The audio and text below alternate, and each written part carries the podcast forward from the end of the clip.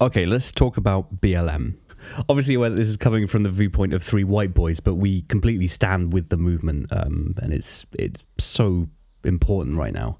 And I'm sure I can speak on behalf of the lads here by saying that educating yourself is a huge step, and it's your responsibility. So if anyone out there wants to be more read up on white privilege and systemic racism, here's a couple of things you can listen to or watch. So you've got the 1619 podcast by the New York Times, This American Life, episode 550.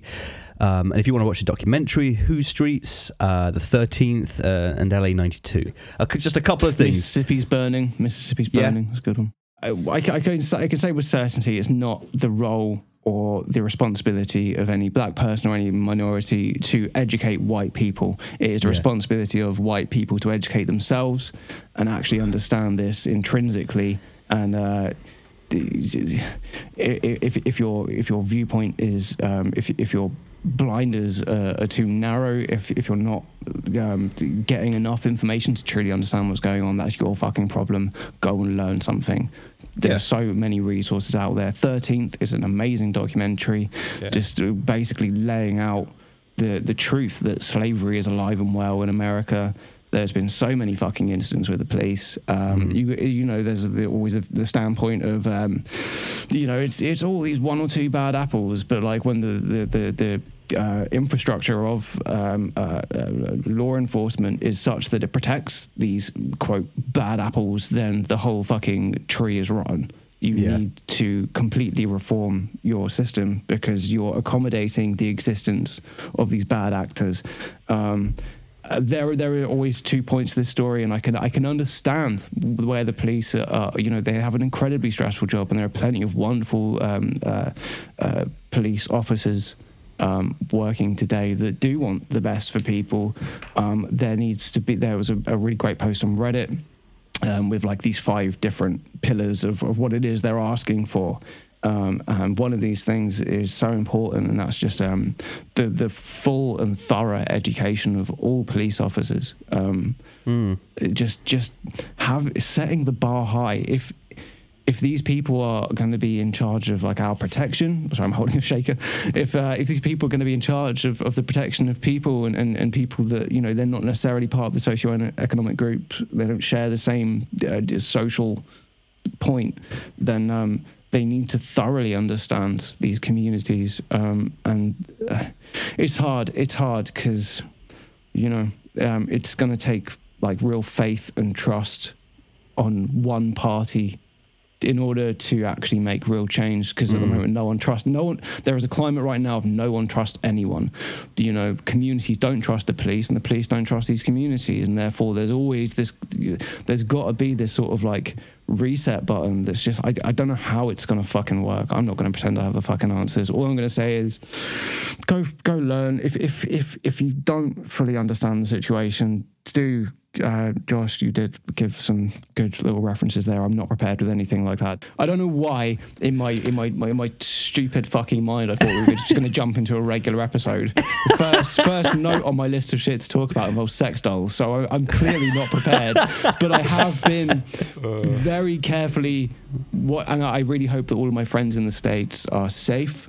Yeah. I hope they are protesting. I hope they're out there doing that and being part of that. And I am terrified of the American president right now. It's fucking mad, to be fair. He in order to go and get the now notorious the photo op where he went to the church, he sent the military to clear out peaceful protesters in the process. And I do not know why this is not fucking front line. This is the story they're pushing. He tear-gassed a priest. He tear-gassed a priest. What, to awkwardly stand outside a church and not know how to hold a fucking Bible? Yeah. You see it? It's like, man doesn't know how to hold a book. With no consent. It's ridiculous. It's typical. I mean, like, slavery stems all the way back to the Catholic Church in the 1400s, and they are, like, single-handedly responsible for, you know, starting slavery and how people treat people of other ethnicities. But let's not get into ripping on the church. So, oh, why not? I mean, Veez, you can go hard on that if you want. It's a cold day in hell when a worldwide pandemic isn't at the forefront of people's minds. Yeah, it's quite bizarre to be in it. complete global crisis of an epidemic, and that isn't the focal point. Yeah, very true. Today, it's nuts. Well, I think we're realizing something else is more important, and we're essentially having another civil rights movement happening. I think so. I saw a great post from like an NHS sort of doctor that said sort of like right now, what's like, he said like, I don't want people using these protests to come back on like, so, it's causing this strain on the NHS. He's like, no, this is the most important thing right now. Is the change, is the force of this movement to actually change something that's been needing, that's been waiting for it for too long. So you know. Yeah. I think the one of the reasons why like black scholars in the US are so excited about this particular string of protests is that it's not just black people in the streets. No, in fact, I'd be amazed if they make up 50% of them. It's beautiful to see all different communities coming together to protest the violent acts of the American police. There's also the aspect of gun control and like, yeah, when you have a heavily armed police force that constantly has a weapon on their side, how do you anticipate that's going to end in any other way other than bloody violence and people dying? There are so many problems intrinsically woven into this one, but there needs to be some significant change. And I hope that everyone is safe. I don't want to see any more people die. No, exactly. I mean, we can all agree on that. Yeah, man. I saw today in Bristol today, they tore down the Edward Colston statue, and then it's literally only happened in the last couple of hours. They tore down this statue of this guy that's like, I think he was like. He made his 17th century slave trader, yeah, that's what he made his fortune off of, trading slaves, and he's just been this sort of like, you know, he's like he funded like you know schools and hospitals and stuff, but they put this statue up in the centre of town for years, and people are like, take that the fuck down. Yeah, and good. Today, literally, almost in the same like the closest thing I've seen to it is when the what do you call it? The Saddam Hussein statue was toppled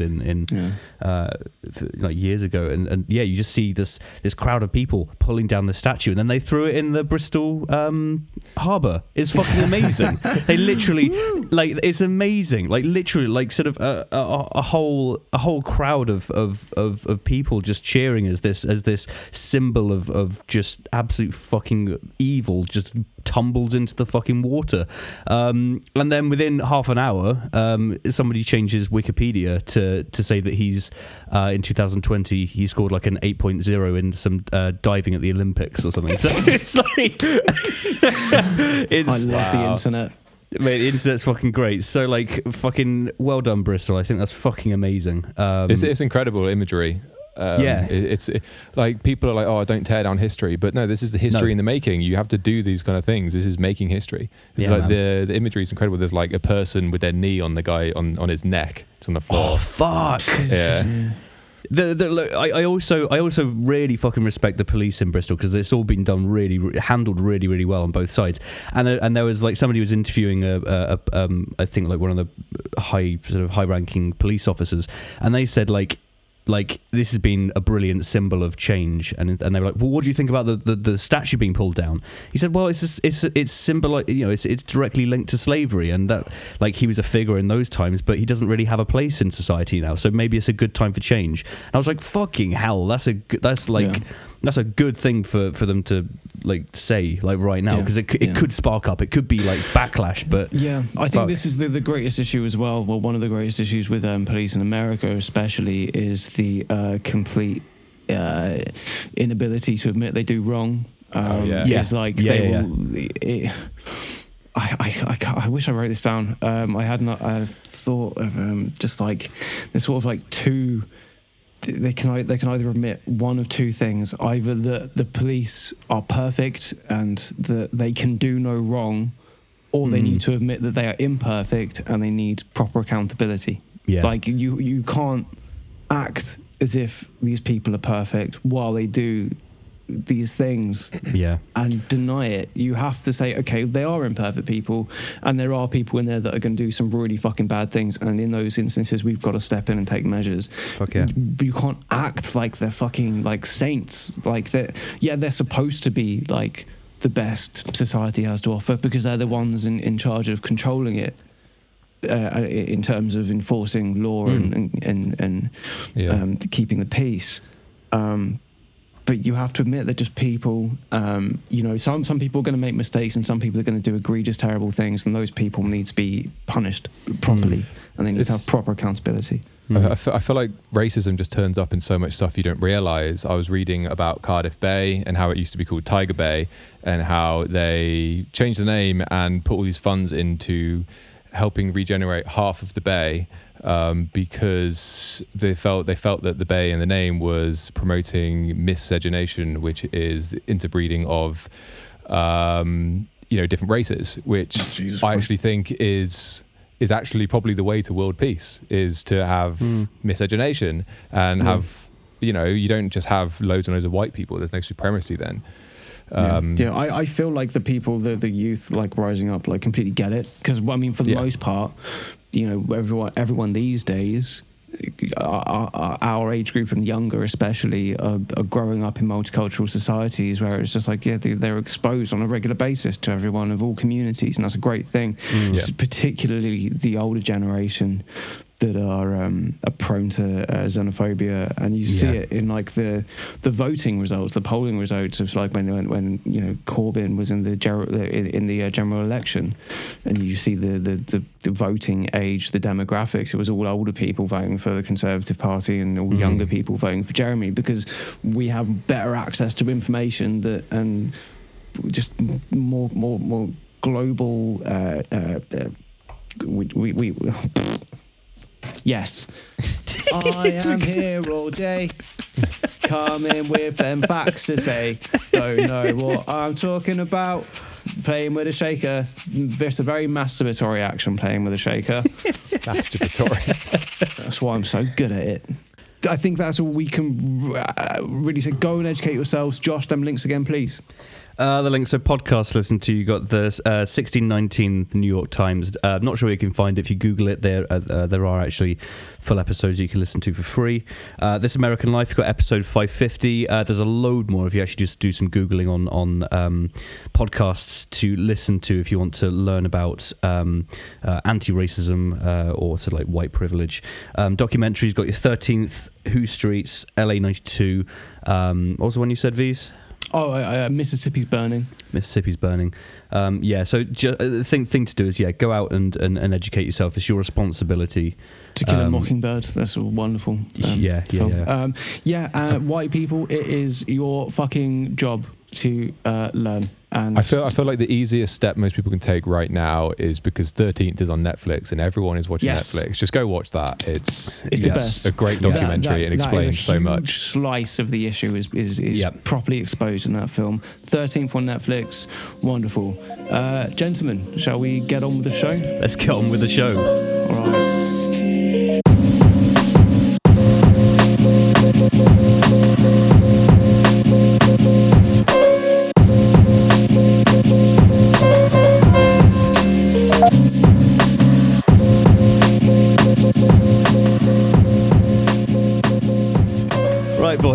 Hello again. Yeah. So it's a wonderful sunny Sunday evening. I just woke up from a nap on my sofa. It was really nice. The sun was on the sofa. I was reading a book, and it was just like a very tranquil little moment. I'm very, very lucky to have had that. So I'm feeling sort of like nice and what's that? You know that feeling when you just wake up. Moist. And everything. Just generally damp. So every time I wake up, I'm like, why am I damp again? Just around the trouser areas. Always just wring them out. Oh, God. Wring them out. That's not damp. That is sopping. Get the sleep bucket. That's not damp, mate. Get the sleep bucket. Fuck's sake. It's been horrible sleeping recently. I've had to have a fan in my face because it's been so hot.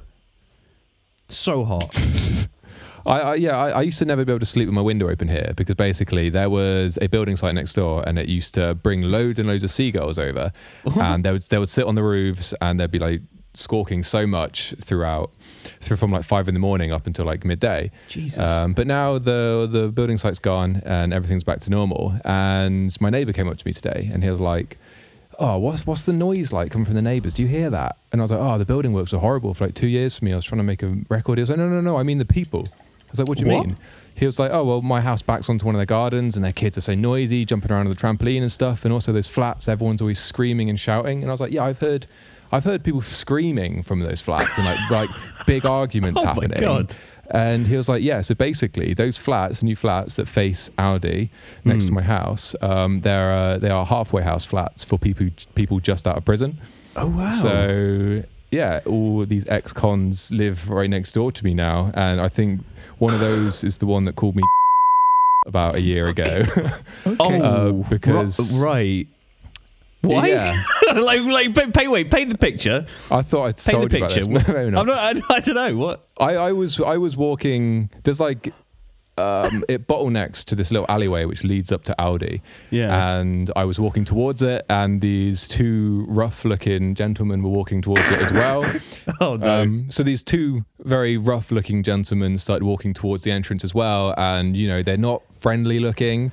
A young guy and an old guy with a ponytail, and we start walking up the way to Aldi, and they're like slightly in front of me. I let them go ahead, and they're walking quite slow, so I didn't want to overtake them. It was kind of awkward, so I was like walking like, you know, maybe like 10 foot behind them. Yeah. And one of them just turned around. They both turned around and looked at me, and I didn't know what to do, so I just kind of like, I was looking at them, so I just a little smile, and it was like, "What the fuck are you looking at?"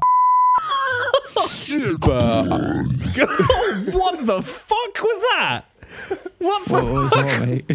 Wait a second. What? Did I hear that right? Did your voice? That was in your head. That was not in my fucking head. What happened? I don't know what you're talking about.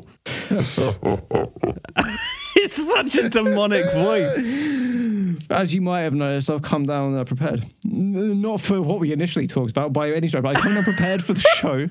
I came down prepared. You prepared in the wrong ways. I came down strong with my true crime, and I was like, how do I follow up? How do I follow up next week? So so he went, "Oh, I know, I'll bring some comedy voices." So Josh, we were in discussion quite recently about sporting events, and you said the only thing that's on really has been like the Korean Football League.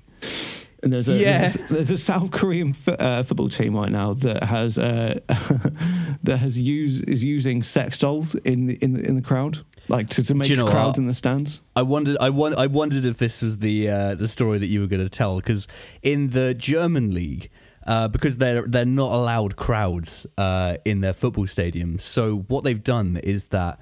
And I've had a couple of mates who have actually done this.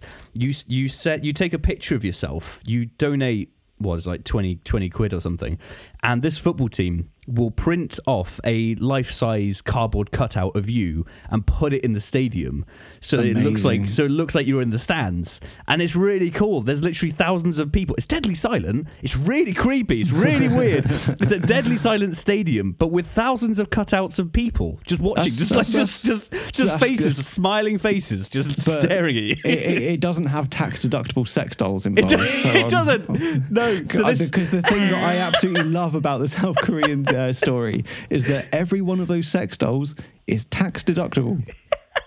It's so funny because I was watching there was like the first matches that were played in the Bundesliga, which is the German like Premier League. And the first time that they played the game, yeah, it was deadly silent, and it was just echoes of maybe one person in the stadium going like. And it's fucking weird. And at the end of the match, the football team, like normally they walk around the pitch, they clap to the fans, they go to the home fans and do a little like arms up in the air, be like, "Hey, we won!" And this team won the match.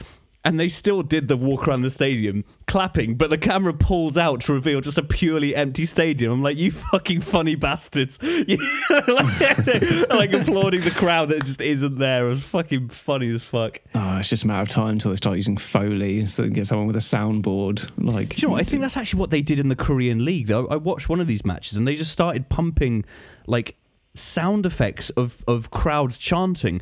And there's no one there. And it's really fucking weird. Because I was like, weird. Am I going mad? Am I actually going fucking mad right now? But this Korean team wanted not to put cardboard cutouts, but they some fucking brilliant, hilarious bastard on that sort of team's backroom staff thought it'd be a good idea. Like, actually, there are some. I think they were described as like health. Like health and safety dolls. The pictures are fucking brilliant because how somebody didn't, they claim they didn't know that they were sex dolls. That's the funny bit. They were like, someone was like, wait, they're sex dolls? And most of the fans just look complete. Most of the fans, like most of these dolls look completely shocked all the time. So they're like, I don't know how they didn't recognize them as sex dolls. They're just like, it's like, These dolls, you could put them in the stands. They look like people. They look very shocked. Yeah. It's for those dramatic moments. Oh, you can imagine the crowd going, "What?" It's like, yeah, I guess that makes sense. Love it. I fucking love it. I love that most of their hands look like they're all grasping. Just like, they're like, "What's that about?" It's like, "Oh, so they can hold a drink." Yeah. Oh yeah. What website did you get these from? I just fucking love this. Oh my god! If there was ever a time for tax deductible sex dolls, I'm sure. Where did you find the tax deductible bit? What's that about? It's like someone was like, "Oh, I've got a great idea, and it will save us tax." Well, if you're going to spend the money on tax anyway, you might as well start off as a good idea, Best intentions and all that. How's your week been, Josh? Yeah, it's been all right, mate. It's been all right. We've busy as usual. Still working from home, obviously, in Wales, still in lockdown. So we've had a few members of the team like working in the office because obviously we're like they're hooked up to the servers and shit, but they're all like socially distancing and all that kind of stuff. But we're making like a full-on TV show at the moment. It's one of our projects. It's quite cool. Wow. We're kind of turning into like a bit of a post house in some instances. We're making a full-on. It's going to be like a 2-hour TV show. I don't know how much I can say, but it's like for a climate change like conference kind of thing. Okay. But instead of people doing like standing in front of an auditorium and giving talks and stuff, it's people giving their speeches and talks on webcam on like Zoom, and we just put them all together. And essentially, people can log in and watch this like however long this thing's going to be. It's going to be quite cool. So we like it's a mammoth task, but it's quite cool. Obviously. Wicked. The main problem is trying to get everyone to get like when you're trying to get like professors and people who obviously aren't very tech savvy to try and give you what you need. It's just like it's like calling up my granddad on FaceTime and he opens it and it's just like I'm looking up his nostrils. But it's somebody talking about like how to tackle climate change in northern Africa or something. But it's just like you just see like half their head is like cut off. And you're like for fuck's sake. I FaceTimed my dad not so long ago and he answered and I was like, Dad, is that the inside of your ear? This is a video call. I was just like, there was just like this kind of blurry, like flesh-coloured movement, and I was like, wait, no, that's absolutely inside of my dad's ear. Veez, how's your week been? What have you been up to, mate? Right, well, I'm glad you asked, Josh. You were waiting for that, weren't you? That was you were fishing. Yeah, I saw you fishing. I've got something to say. I got something to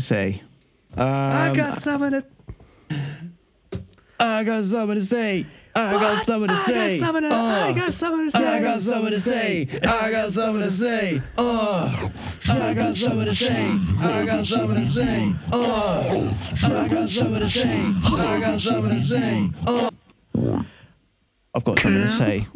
the fuck has just happened? So, as we have prior discussed to this conversation that is occurring right at this exact moment in time, I am very busy indeed. The documentary, crowdfunder finished £59,000. I think we raised. Damn. In total, which is nice. There is more funding application stuff going on, but I've basically had to embark down this road of becoming like a really good 3D artist, which is something that I've done for like 10 years maybe. I've like kind of dabbled, and I do know 3D. It's just not something that I'm really super fluent in, but I've had to, over the last little while, been like learning and reading and practicing as much as I can to try and become like a cinematic level 3D artist, which has been super interesting. It's a whole new skill set, and I think it's gonna augment my work for years to come, especially with like this project being focused around a visual aesthetic that is not very usual in my my palette, my toolbox, my pants, and I am. Diving right in. It's Can you tell us what kind of stuff you've been like? What are you making? What's so different that you've had to adapt like a new sort of skill set? Well, it's just 3D. Like I'm an illustrator. I animate. Like I make all kinds of shit in like 2D. But in terms of like 3D, I've had to do like a bit of 3D modeling, and like there's a lot of like just like lighting and rendering. So I mean, fuck. I mean. You want to fucking uncover that little Pandora's box. What is it? Well, like, what's the visual that's meant you've had to sort of change up? Oh, so at the moment, I guess we can probably talk about it. There's a second trailer coming, so I wasn't really involved in the making of the first one, but I'm making the cinematic trailer that's going to be coming soon, and that basically involves. Like 50 seconds of like pure visual fuckery of like full 3D scenes using render farms, like third party computer. When you make 3D, I mean, to really fucking explain it as briefly as possible as I can. When you play games and shit, you have like one of the things that's been so limiting for so long is that they can't really calculate like the way light hits things very well. Unreal Engine 5 is just about to come out, and it's doing a tremendous job of this. But up until now, in terms of like 3D processing, what happens is you kind of set a light source in a 3D scene, and you set your parameters and your settings and shit to basically like, so this light hits all of the objects, and then the light sort of bounces off those objects onto other objects, and it's kind of like spread around, like it, you like actual light. Yeah, like actual light works. We're just recreating it. But like in terms of like gaming and stuff, the light bouncing around, it's the bouncing that it can't do because it's very CPU heavy. So in order to get like really cinematic 3D, you know, anyone can see the difference between like a Pixar movie and a PlayStation game. It's this the authenticity of light in a virtual environment. And that's largely my kind of role in this, as well as like building these scenes. It's to light them and make them cinematic and shit. That's cool. It's really, really interesting. I'm enjoying it. I've not done a huge amount on it. I've been so fucking busy. There's multiple news articles that anyone could look up. So just the animation is nuts right now because no one could get out and film. I've probably gone through like 4 projects this week. I'm working on several big projects for different studios, this trailer all at the same time. Anything you could tell us about? Is it all like sort of hush top secret? I mean, there's a lot of stuff that I'm really enjoying doing, and there's a lot of stuff that's just like trivial corporate stuff that we do because it's there and it's money. Like, fuck it. And I'm also very happy to say I've been doing illustration as well, which is something that I haven't been able to do a huge amount of lately. I had a commission in, and I wrapped that up in about 2 days. That was nice, just to sort of break away from all of the client stuff. Busy as fuck. Okay.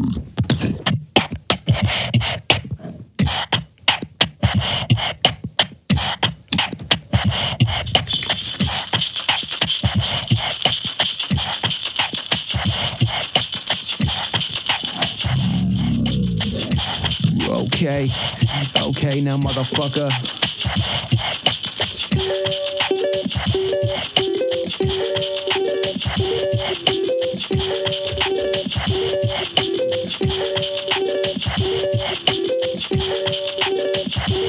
Yeah, okay, okay, okay, okay, yo. I got some shit to say. Well, the Lonely Arts Club boys today. We're gonna talk about some news. What's Veez been up to, yo? Have you been masturbating into a shoe? Ah, yeah, most definitely. Josh, I love your little fucking winkle pickers. And I love your shirt. Nice little burgundy number. Yeah, man. It's been a fucking crazy week. It's been a crazy... I just haven't stopped for like 2 months. It feels like I'm fucking drained. And I'm very much looking forward to getting back to real life, which is music and art and shit. I've got about probably 3 more weeks to go until I can 100% turn my focus onto finalising the album release that I made for Benji and the other records. Yeah, so that's been obviously put on hold, I guess, over COVID and shit. Yeah. There has been movement there. Nothing like major that I'd like to report on right now. Hmm. So I guess something that I was something I'm looking into at the moment is story writing. I guess obviously probably more specific to me is like, you know, screenwriting or scripting. But I've been doing some kind of work on story structure and looking into the sort of like the theories behind that and the importance of it when sort of telling stories and portraying sort of characters and all this kind of stuff. And I was just wondering how much in terms of stories and structure and all that, how much that affects music as well. Like, do you think about story or sort of story structure when writing songs, when sort of writing music? Is there something about it that like you stick to or explore? It's a useful tool though to kind of like figure out, you know, try and give your songwriting some dimension by coming up with these concepts of like, yeah, a kid walking through the wilderness. It can be anything. It can be any trope. It can be, I mean, you can have the kind of like the backwards engineering of like, you write like one line for a chorus that you think sounds nice, and then you're like, oh, where the fuck do I go from here? Right, and expand into a story. I was going to say that the hip hop community and people like J. Cole utilize storytelling all the time in a much more something a bit more grounded in reality and you know, appropriately stories of injustices and their life growing up in difficult circumstances. They utilize this art form to tell really great stories. I find often with with folk music and alternative music, and you do find some people that use it like that. Well, I got them mud flaps on my truck, and I That's don't give music. A fuck.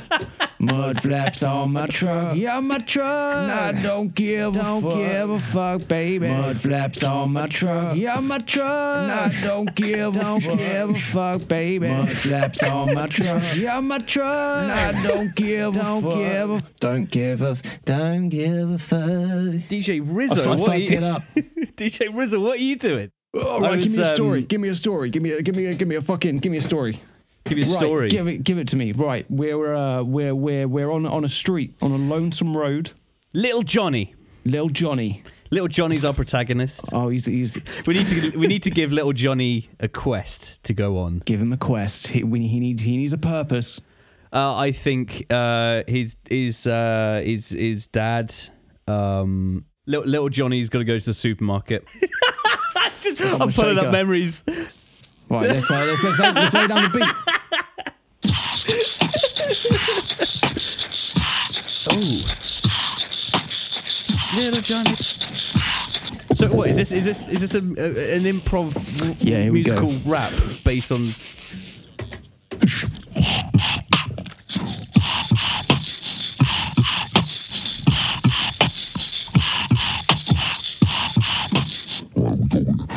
We got a beat.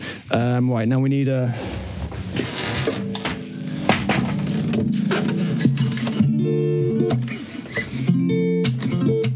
Okay. Got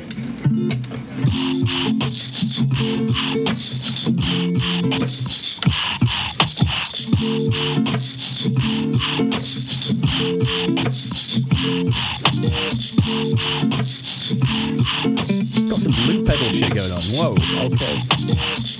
South Wales. Lil Johnny. Okay. Tell us your story. Okay, he's got the deepest voice I've ever. Yeah. Right, so it's gonna remind me, Johnny's doing what? What does he need to buy? Bottle of vodka. His dad's a drunk. Yeah. Give me that poison. Gotta lay down that bass.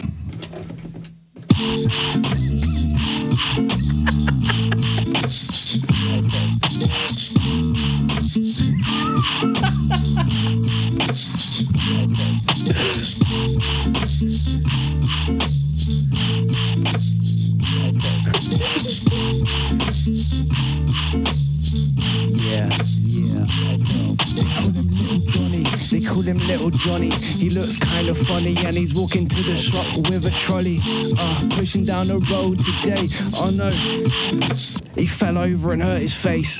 Oh no, little Johnny pushing that trolley down to the Wear a Johnny or you might have yourself a little Johnny, and you might have a little trolley and he's looking funny. Yeah, cause it's a lot. Yeah. I fucked your mom so hard that she looked like a dashboard in my car. Yeah, she's in the red. She's in the fucking red. I can't get that fucking bitch out of my head. Your mum's got some problems, and I'm one of them. I'm a terrible person, and I have entered your family, and I told you I'd like you. Okay. I was fucking lying. I hate you, Johnny. I fucking hate you, Johnny, and your little face. You look so funny. Oh, you're a genetic mistake. Oh. You got flaky skin. Hey. Oh, I've got quaky shins. Yeah, take a trip to the supermarket. That's where our story fucking started. And it's important to have your story laid out before you start anything so you can make masterpieces like Little Johnny walking to the shop. Little Johnny with his hair like a mop. Little Johnny, you're a fucking little sop. Oh, Johnny, wanking to a sock. Oh, wanking to a... Little Johnny, wanking to a sock. Little Johnny, little Johnny. Little Johnny. Where are my socks, mate? Oh, what's this? Oh, no, Johnny. I said not in the fucking socks. That was a loop. So what? You got a loop pedal there. You got a loop pedal. I don't know if we even talked. Well, back when we did Bedroom Live, I used to I started loop pedaling when I was about 18, and I was that sounds like you were like drug dealing. I was like I was loop pedaling, man. Yeah. I was pedaling. I was looping. Yeah, and it's something that I dropped over maybe the last 5 years just to focus on music production. Yeah. One of my notes was the loop pedal thing is something I want to explore a bit more. What I've been doing on my computer is going into Logic, and I've been making music for I've got projects on there from like fucking 13 years ago, like insane stuff that is useless. But I pulled out a hard drive, a fresh one, and I went through all of my old hard drives and I collected every single Logic project I've made in over a decade. I've got over 1,000 projects on it. Every single sample I've collected. Every single all the stems from remix and stuff I've done, this huge amount of resources, and I'm going through and making all these different presets. So every synth I've ever made is now going to be a click away. It's going to be in my Logic library, so I can go into like a custom library and load these things out of there. And just one thing I thought would be really good for all the people that might still be locked down, maybe. I don't really know what the deal is in the UK. I don't know what's going on anymore. But if you're looking for something to do and you're not feeling very inspired, there's, regardless of what kind of industry you work in, there should be some sort of administrative thing that you can do, like I'm doing with this Logic library, of just going, it's not really creative, but you know what, I can put on a podcast, I can have a glass of wine, I can make these presets, and at the end of it, I'm going to have this incredible library of stuff that I can just click, and then I've got, I've made so many fucking bass sounds and sim sounds, and then I'm going to have my loop pedal hooked up to my laptop, so I can just like bass play some shit. Done Marco BA on that. You just load up a drum kit. I do love that. I remember when I first met you, I thought you were like a fucking wizard or something. I was like, I'm a fucking wizard. Like you turned up to do the session. I was like, actually, I mean, I met you before, like Chris, who we had on before. We were making a documentary, and I came into your little room in halls in uni, if that's what you can call it. Your little hovel. And yeah, I remember you playing like a chamber. I remember you playing like a track for us, and it was like, yeah, you just started like layering up all this shit, like bass, drums. You were like beatboxing. The beatboxing was a big thing for you. I used to do it a lot. Like some like little like Tourette's kid that I was just like, oh god, this guy's special. And one day, 9 years later, I've almost got an album out. But I was like, yes, yeah, saw you doing that. I was like, fuck me. He pushes buttons and he's like building this track in front of my eyes. It's this amazing spectacle. Yeah. It's a spectacle. It's fucking special. Love it. But yeah, no, I remember when I first met you, but your loop pedal was like the doorway into you, and it was the enabler of your sort of like music, because you just did all this shit by yourself, and it was just like a really cool show that you put on.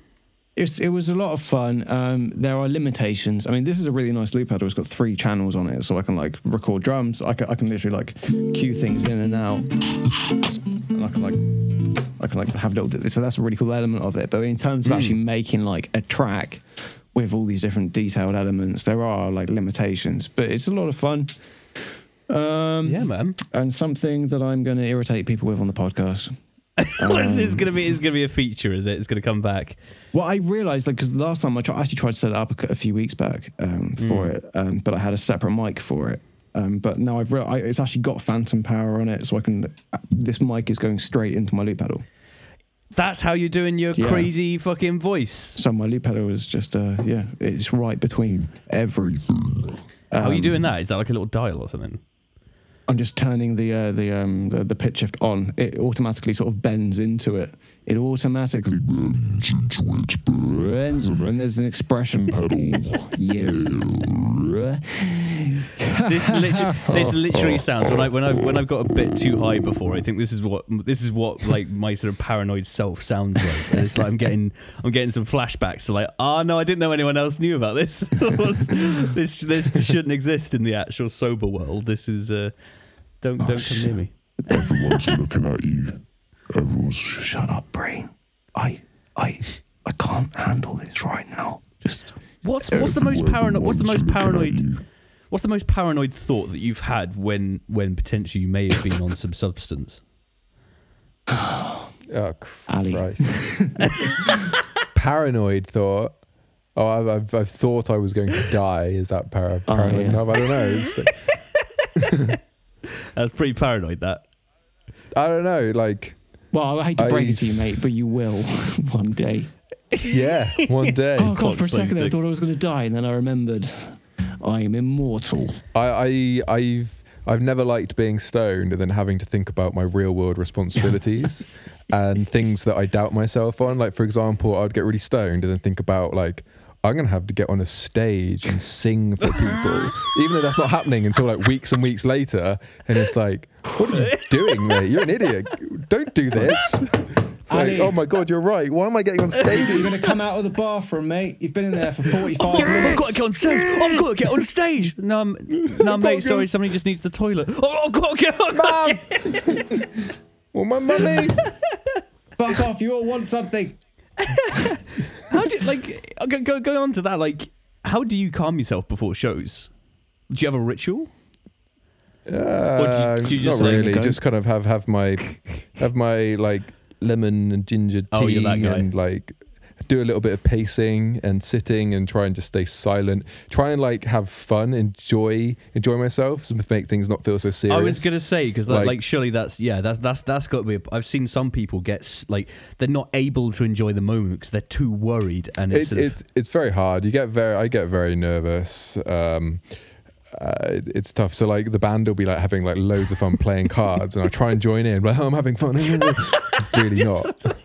Through gritted teeth, you're like, yeah. Oh God. Oh shit. Yeah. Oh fuck. Why didn't I just get a job at the insurance company? Oh, wearing a suit. Well, yeah. Let's play some cards, guys.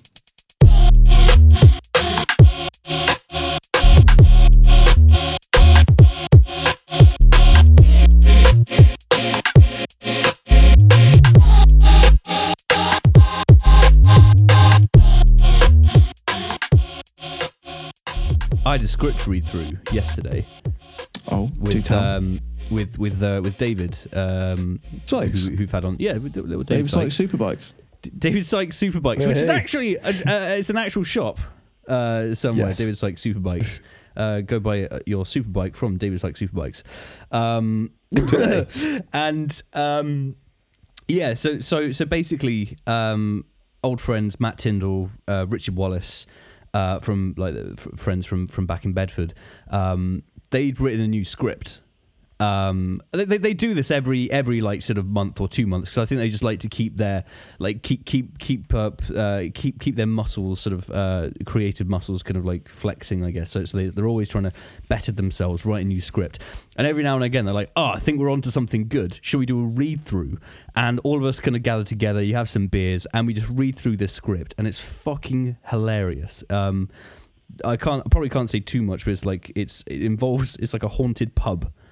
But it's like there's so many things in it. There's like homages to like old school horror, everything from like Evil Dead to The Thing, just so much in that. I was like, oh, this is fucking amazing, and yeah, it was so good to just like sort of see somebody sort of like go away and just write this fucking story. It's like 100-page script.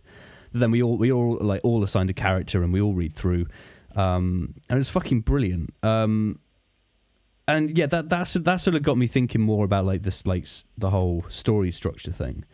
Because I asked Matt sort of like for some advice. I'm reading some books. You've got, I think I've got like John York's Into the Woods is what I'm reading at the moment. It's more like the philosophy or like figuring out like why we tell stories and do they all sort of like.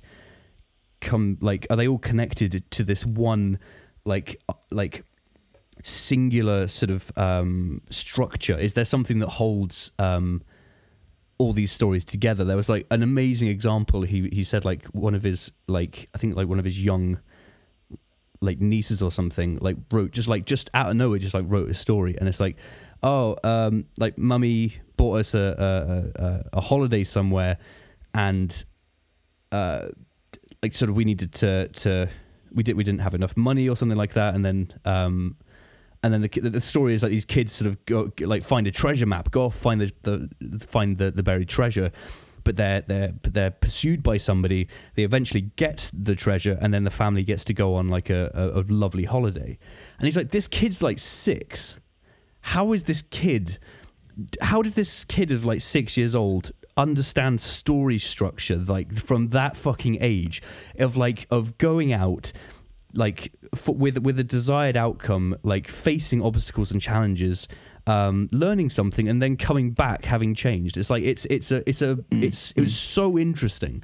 So I guess do you want to really briefly the kind of generic story structure specifically in Western filmmaking is that you have someone that's going about their day. You kind of like have a little 5-minute intro to this person, and maybe they're moving house or something's going on, and they're moving to a new place, like some sort of minor change. And then something cataclysmic happens that completely alters the narrative, and then they've basically got to try and put everything back together to get back where they were, having learned, say, I'm a grumpy Grinch man, and I can't stand cinnamon. And cinnamon. But then there's the gloopy cinnamon monster breaks it. I'm the gloopy cinnamon monster. Oh, Jesus Christ.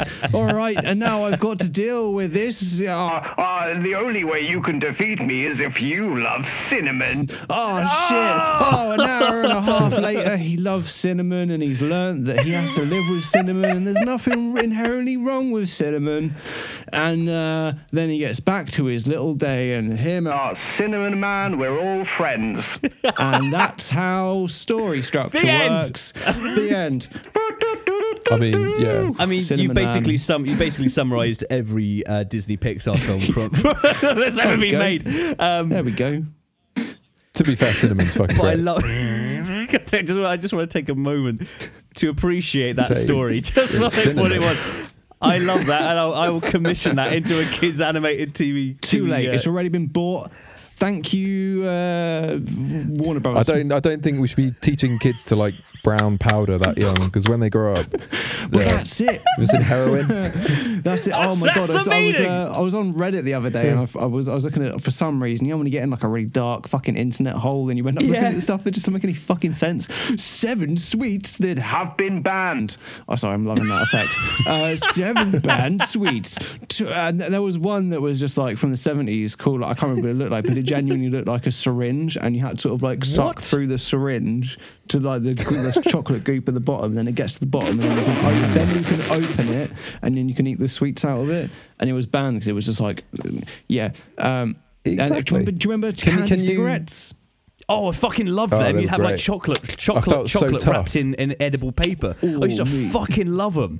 Out in the park, what they called the recreational area. The rec for the kids in middle school, going out there, being like, "Oh, do you want one of these?" Like, no, I've got my own blood. There's like kids snorting shit. Mate, that was what we used to do. I had my mate like Nicky. We used to play drug dealers. Used to have like those massive long sherbet tubes, and you just fucking like snort sherbet, and it's like so fucking painful. But you're like, yes. But just imagine like my parents looking out on the grass, like sort of the green outside of our house, just to see your son just snorting fucking sherbet. Like, where did we go wrong, Sharon? What? There's like kids appearing to share cigarettes and snort something. So, oh fuck, they're smoking. Oh no, they're just snorting sherbet. It's like, is this a bad thing? Do we let them go through this phase? We used to have friends who smoked oregano and basil and stuff like that, and like grass off the floor. Wow, man, grass off the floor. Yeah, it obviously didn't work. It wasn't me. I think everyone had that mate who was like, "Mate, have you tried smoking a banana?" That was. Have you tried smoking a banana, MC Drizzle? Where's that other voice? Which one? DJ Rizzle. The one you had the just a second ago. One. Lo-fi. I wanted you to do like an American 1950s ad man. Well, hey there, kids. Have you ever tried delicious candy cigarettes? We have them in all flavors, but mostly just tobacco flavor. Your mouth will burn. You will yearn for delicious cigarettes. Fucking stupid children. Oh, I wish I could smoke like you, Dad. Oh, I wish I could smoke like you. Oh, but British child, you do not belong on this American advert. What are you doing? Hello, can I have one of those fags, mister? No, excuse me, Johnny, you can't be here. You're from the colonialists. Fuck no. See, a story. I don't know how I got here. Please call me Mum. Please call me Mum. That's a weird name to call you, son, but... Me, Mum. So weirdly enough, the only place I ever managed to buy those chocolate cigarettes was in fucking Wales.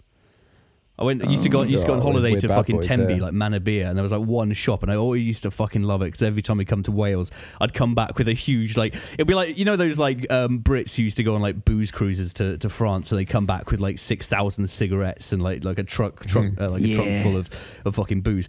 I used to just use that from I used to do that from Wales, just come back with like fucking tens of these chocolate cigarette boxes.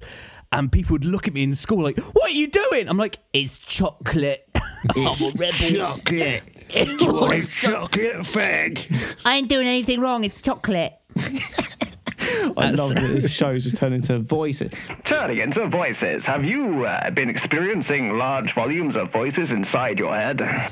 Please contact a doctor. We are worried about you, Josh. You're a fag.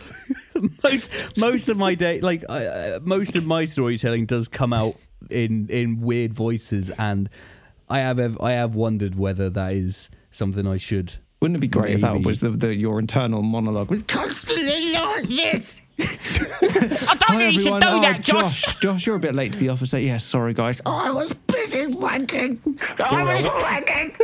You were wanking, weren't you, Josh? Like, shut up. Sorry, I was just like, my shower wasn't working. He was wanking. He was wanking. Shut up, brain. Shut up. So Josh, we've got this. We've got this big pitch coming on today.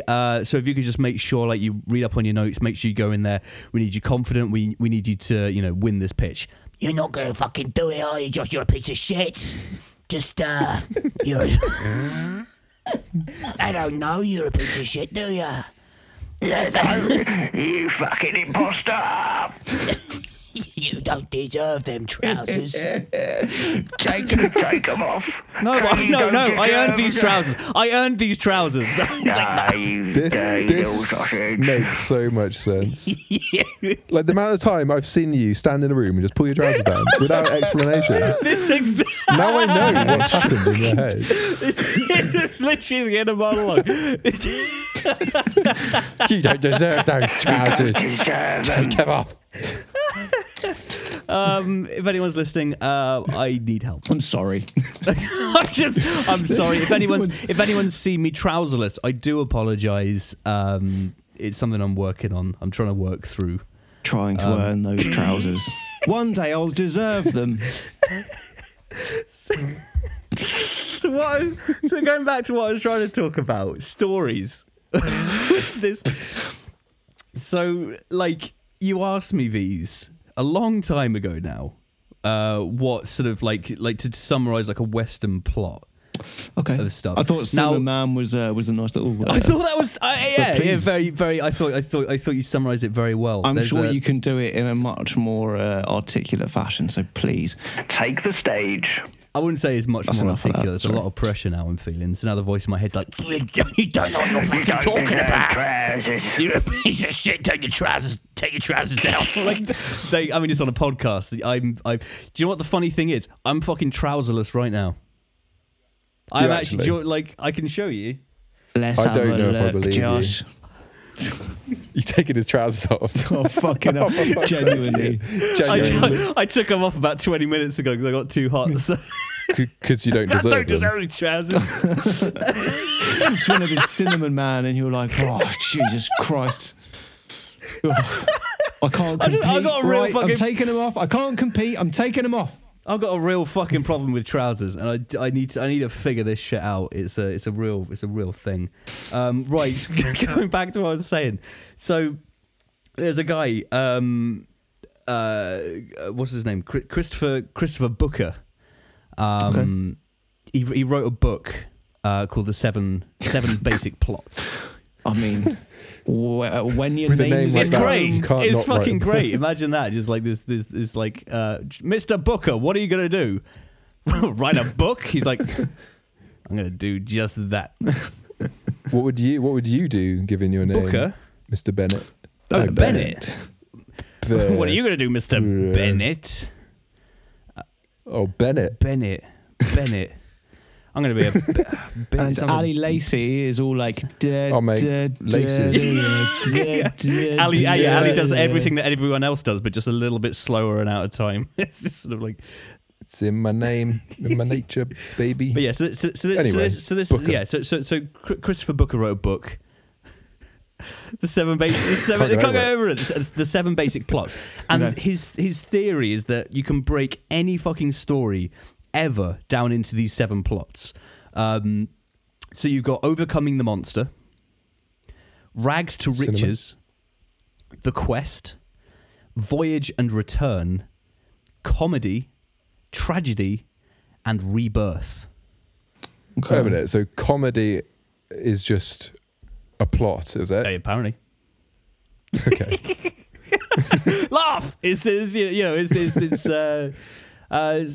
is the purpose of the film, though. If it's comedy, you want to laugh. So with the comedy one. So light and humorous character with a happy and cheerful ending. A dramatic work in which the central motif is the triumph over adverse circumstances, resulting in a successful or happy conclusion. That's what he stresses, that comedy is more than humor. It refers to a pattern where the conflict becomes more and more confusing, but then is at last made plain in a single clarifying event. The majority of romance films fall into this category. So yeah, it's not just humor. So comedy, yeah, it's light and cheerful with a happy ending. So I guess like rom-coms. That's, it's a rom-com. It's a rom and a com. It's a rom and a com. You've got the Dan Harmon story circle, which I always liked, which is this was the big one. This was the big thing that I was like kind of researching, and it's super fucking one, comfort zone; two, a need or desire; three, an unfamiliar situation; four, adaptation to said unfamiliar situation; five, they get what they wanted; six, they pay a price; seven, they return to comfort; eight, having changed. And that is it. Well done. You have graduated from the school of V's, and you owe me £30,000. Thank you very much. That's university. Fuck off. I find Dan Harmon's story circle really fucking interesting because, like, it's not only just the main arc of the story. You can use that on every single character within your story. They all have their own story circle. And it's super interesting. So when I'm sort of like now trying to write stuff, I'm trying not to go by like this exactly, but it's such a good starting point. So these tools are things that are great for writer's block and not having any ideas. Yeah. One thing I love about Korean cinema is that they rarely follow our conventions. The thing that's very big in Korean cinema is the revenge plotline. Yeah, that's true. Which I love. Oh, I Saw the Devil. Fucking hell! If you want to see, what a fucking film! What a film! Just literally like... It's horrific. It is fundamentally a revenge story. I mean, the trope of revenge is prevalent in Eastern cinema. And there's... I mean, it doesn't really abide by those seven story structures because it's often malicious, and it is about the journey. It kind of does adhere to the idea of like comfort and then having something change.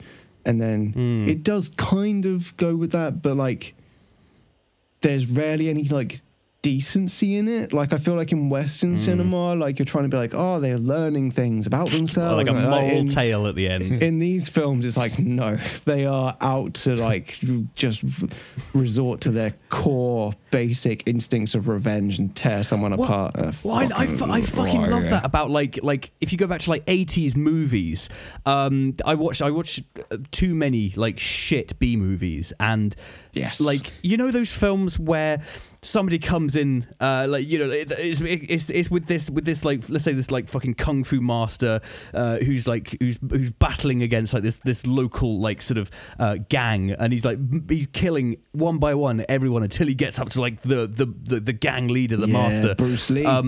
And this, but then like this one that I was watching was like this guy, I think it's called Blood Debts. And in the end, like he battles his way up sort of through all these things, like kicking ass. And the final shot is him. He's got this concealed I don't care about ruining it because you have to see it. It's the best part of the film. It's the final fucking shot where there's no resolution other than he fires a rocket straight into the like his nemesis, who just explodes. And it freeze frames mid explosion, cut to and the credits come up, and I'm like, that's how you end a fucking film. That is the fucking end. I don't care about going home and having the fucking like all the characters come back together and they're laughing and smiling, like Lord of the Rings ending, where it's like fucking an extra hour on the end, where all the characters come. It's like just fucking end already. Really slow mo. Oh, Frodo, I'm so glad you're okay. Oh, Sam. Nah, man, just fucking. He's got a concealed rocket launcher up his sleeve, and he's on the floor about to get shot. He aims his fucking arm up and shoots this tiny little rocket at this guy, and he just explodes. This is like directed by. I'm like, yes, this guy fucking gets it. This is how every fucking film should end, mid-explosion. If somebody doesn't get blown into at least 4 different parts, then it's not really a film worth watching. Fuck. Can I, do any other films end like that, where it's just it's that used to be a thing in the 80s, where it's just like, you, as soon as the main sort of mission is complete, there's like maybe like one shot of them walking away, and then it's just credits. Like you don't give a fuck about the person. You don't give a fuck about like, have they changed? Where are they going now? Who are they now? It's just like, oh, the guy's dead. Credits. Kill Bill Volume 1. Kill Bill Volume 1. Yeah. Yeah, true, very true. But the thing about Kill Bill is that Tarantino is very much an avid follower of Eastern filmmaking, and it very much follows the idea of a revenge film, is where she has that thing happen to her, she wakes up, and then goes on this rampage. Do you know what I fucking loved about that? I watched the making of Kill Bill the other day, and the how he shot all the fight scenes. He literally down to even how he like shot the fight scenes was taken from like Hong Kong cinema. I think it's like the idea that normally in Western cinema you have blocks and you have people who are sort of like looking at continuity. You shoot like the first half of it there, and then maybe you shoot the end of it, and then you shoot the middle, and then you shoot, and it's all like cut up. And down to convenience, because that's how much money's being spent or whatever. And how he shot it was literally chronological in a fight scene, so that one person punches, and then you literally physically move the camera to like the reverse shot, but like from that, and it's just this constantly revolving thing. So then, like, you don't need to worry about continuity because it carries on from the last shot, and it's just like it was just amazing just to see like the difference in this kind of like. I don't know, like just the approach to it. It's so fucking different. I'm a fan of chronological filmmaking. It's great. I mean, it worked as a kid. It worked for me because then it's just like it was so much easier as a kid to just be like, oh, and then it's this shot. Oh, and then it's this shot. And then it's this shot. And it's like, it's not. You know, it's not the best way to make films. Bong Joon Ho made Okja. It's chronologically. It takes so fucking long though. Like to do that, and it's just like, you know, it's not realistic if you're making a feature. But as a kid, like growing up making shorts, it was so fucking fun. You just like like going through the script line by line. We used to literally just shoot line. Okay, cut. Now point the camera at the other person. You say this line. Cut. Point the camera the other way. Now you say this line. I was like paint by numbers, just like cutting it up. So like. Like I didn't fucking know about like blocking or like any of this shit. No, you just take it as it comes. I don't even know what blocking is. Blocking is like demoing. It's all over my head. It's like demoing. So you like lay out like, you know, roughly what you want, and then you break down the scene and you figure out where actors are in what part of the script. And then from that you do your staging, which is where the camera goes. So yeah, it's just and then from that you're like, okay, cool. You can break down the script to, okay, let's shoot all of this character stuff first, and they say, okay, well that's a completely different lighting setup. Let's shoot all that angle stuff later in the day, and you basically just surgically rip apart a script and figure out how to shoot it like most like in a convenient kind of way depending on time. That's my lesson. I see. But yeah, I think, like, I guess, like, just to, like, I'll summarize that a little bit on stories, just because, like, it's something I'm sort of like really looking into. I got a couple of ideas of like shorts and I guess we deserve trousers. Do deserve definitely shorts. Not trousers. Yeah. I held my tongue there. Trousers. I held my fucking tongue there. Don't say trousers. I was like, okay, fine. Don't say trousers. Film trousers. I've been working. Excuse me, Mr. Bennett. I've been working on my shorts. But now, like getting out of lockdown, I really want to work on some like narrative stuff. So right now I'm in a position where it's like, okay, you want to make some narrative stuff, you have to write it first. So like I'm in this position where I'm going to start writing some stuff, and that's so yeah. I started looking into it. What genre you want? So I've got two ideas. The first one I want to remake a film that I made as a kid. Okay. Which is all about like a money, or it's almost like a drop off gone wrong, like, you know, like money. It's like a transaction, like.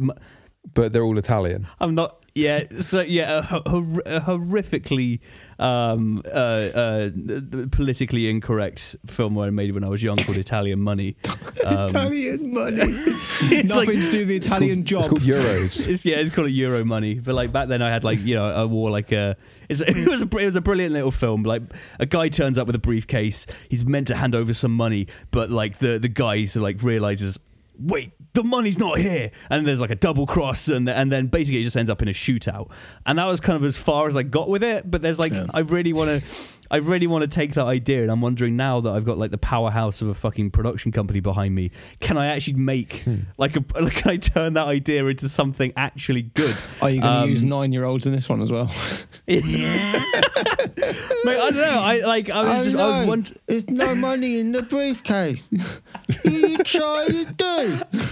What do you think this is, cunt? That's how you make it edgy. You just gotta say that, and it's just like, oh, okay, so slap that 18 on there. Oh, South by Southwest. I say BFI and South by Southwest will take you seriously if you've got an 18 on your certificate. That's the big thing. But I was thinking of like, okay, cool, maybe I could take this stupid story and actually like making something quite fun out of it as like a case study of like, oh, as a young filmmaker. Now has the power to make, so like to reinvent something that he dreamt of as a kid, as stupid as it is, but like just as like a fun exercise. I thought that might be quite fun. This is like when adults where adults redraw kids' versions of animals and things. Oh, and like 3D animators take these crude drawings of like a cat and then make it this haunting, hideous like monster. It's basically that. Film form. So like I'll keep people up to date with the progress and stuff. But I like that idea. Can you redraw my dragon, please, artist man? Yeah, come on then. I'll show you how shit you are, you little fuck. Oh no! I thought I did a good job. You're fucking terrible. You're going to be a fucking terrible parent if you Dad, ever have offspring. Please. I tried really hard. You call that a dragon? Dad, I'm sorry. I stuck the macaroni on. I love you, Dad. Oh, is this the best you got? You're my son. Is this... Oh, please, Dad, stop Nixon's it. Nixon's do better than this. Not the buckle end. He went there. I'm here for the laughs, gentlemen. Oh, that's all I'm here for. The laughs. The laughs. Fuck me. Veez, I've got an idea for a podcast. We're gonna talk about great. No, not the buckle end, Veez. His song calls you Veez. Yeah. Oh, fucking hell! Jesus Christ! So I'm gonna finally bring it back to stories. I'm gonna try and finish this section. It's kind of appropriate into the message that we've already had all these side stories, little side plots that have all like tangent. It's changed us. I'm coming back to my original point as an altered individual. I'm changing. forgive me. So I'm gonna read something that profound. I'm actually gonna try and read something a bit profound that I came across that was like one of my favorite screenwriters, Charlie Kaufman. He did a talk at BAFTA a couple of years ago, and I strongly recommend googling this. It's like an hour long, but it's fucking brilliant. It's a real masterclass in how like you bring full on, like you just bring your personality into everything you do, and you say it in the most beautiful and like honest way. And he sort of told this room full of people like how his story and how he sort of writes screenplays and stuff, and it's just, it was so inspiring. So definitely check that out. But there was this one bit that, like, for me, I was just like, fuck, that rings true for me so much. So I'm going to attempt to read this now. I'm going to try not to stumble. All right, here we go.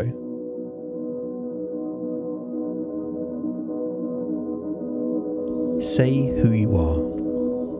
Really say it, in your life and in your work. Tell someone out there who is lost, someone not yet born, someone who won't be born for 500 years. Your writing will be a record of your time. It can't help but be that. But more importantly, if you're honest about who you are, you'll help that person be less lonely in their world. Because that person will recognize him or herself in you. And that will give them hope.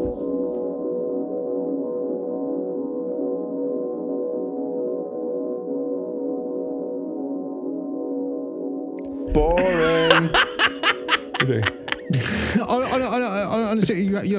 You've probably seen it, because I know you're a big Ricky Gervais fan, but when he was in writing school or something, it might have even just been school, and he was writing stories and giving them to a teacher, and there was just like constantly just like, oh, this is terrible, this is awful, what are you doing?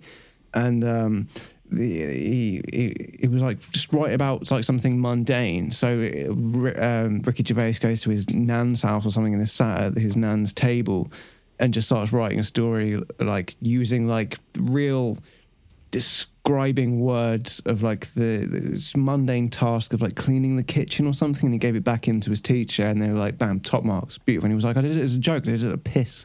But there's something about a story that you can connect to, that you can feel just like. And that's one thing I really love about cinema and movies and TV right now, is that it feels more than ever that people are making stories and content that is something that you can believe exists.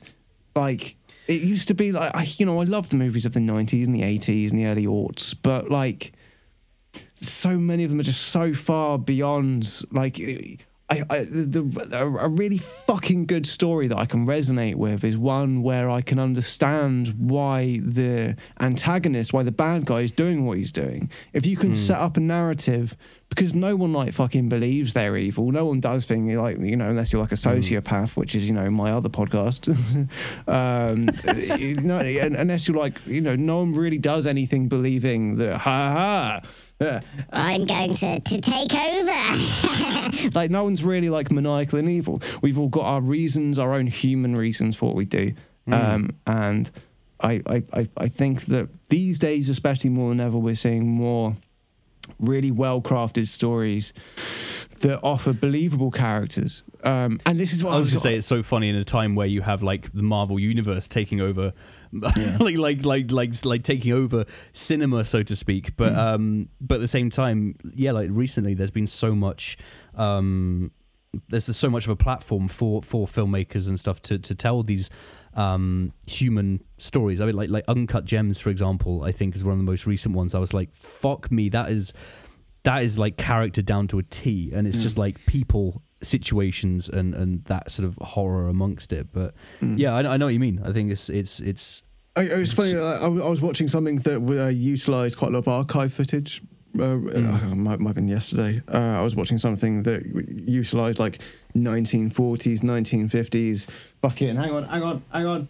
1950s. Oh, well, here we have Johnny, everyone getting together and going to war. And it's all, it's got such like, it's so unreal. They just have like something about them that's so surreal and weird. Whereas right now we've got like these crystal clear cameras and these really human characters and things. I have a hard time seeing in like 100 years, you know, using archive footage, which will be like our Netflix right now, and having it have the same character. I don't think it will. I think those like little clips of archive footage from the 40s and 50s and 60s that have that fucking... Hey, everybody, so we're talking about psychedelic experiences. Here's the molecule for this. Now, that's a great point there, Johnny. Like that kind of shit. We don't have that anymore. Infotainment. Yeah, I think that's always going to be something, even in 100 years, people are going to use because it has its own thing. But now I personally prefer it. I personally really like realism, and I like to be able to attach to a character and a story. I think it's a march forward, and I think that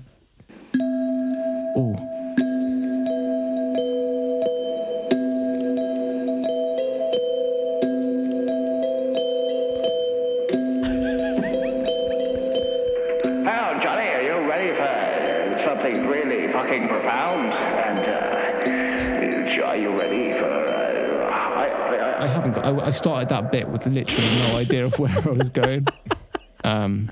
Maybe Johnny's going off to war. There you go. Oh, shit. Johnny, I know that things have been hard lately. Now you're in the service. But Maggie will be right here when you get back. I'll take good care of her. Who's this? I'm going to fuck his wife. Who's taking good care of Maggie? Don't fuck my wife. See you later, Johnny. Me and Maggie are going to be just fine without you. And if you see anything hard in the ground, go step on it. Now we'll... Me and Maggie are off to... I've got bone spurs. Can't serve, see? Fuck's sake. Shit. So he's the antagonist. In our story, see, then. Love is a profound motivator. Guy, and who knows how Johnny's story will end? Maggie's ass. But Maggie's getting pregnant. Maggie's ass. That's what I'm saying. Is a profound motivator. I think that is story structure number 8. Maggie's ass. I think that's called the unreliable narrator in film. Like you got like films like Memento where you're following a character. And it's just like swerves everywhere, and it's like you're following this character. It's like, wait, hold on, what the fuck's going on? But you don't know what's going on. So I don't know what the fuck's going on. What's the other one? The Robert Downey Jr. where he gets his finger cut off. Kiss Kiss Bang Bang. Yes, I love that film. Yeah. Oh yeah, mate. I think that's a good place to wrap it up. Fuck. That's been our show. It's been a delight to have you. Go educate yourselves. Have fun. Have a wonderful week. Be productive. Your little fucking shining bright light of chivalry and nuisances. That's Lonely Arts Club. You've been listening to me. I've been Josh, Ali,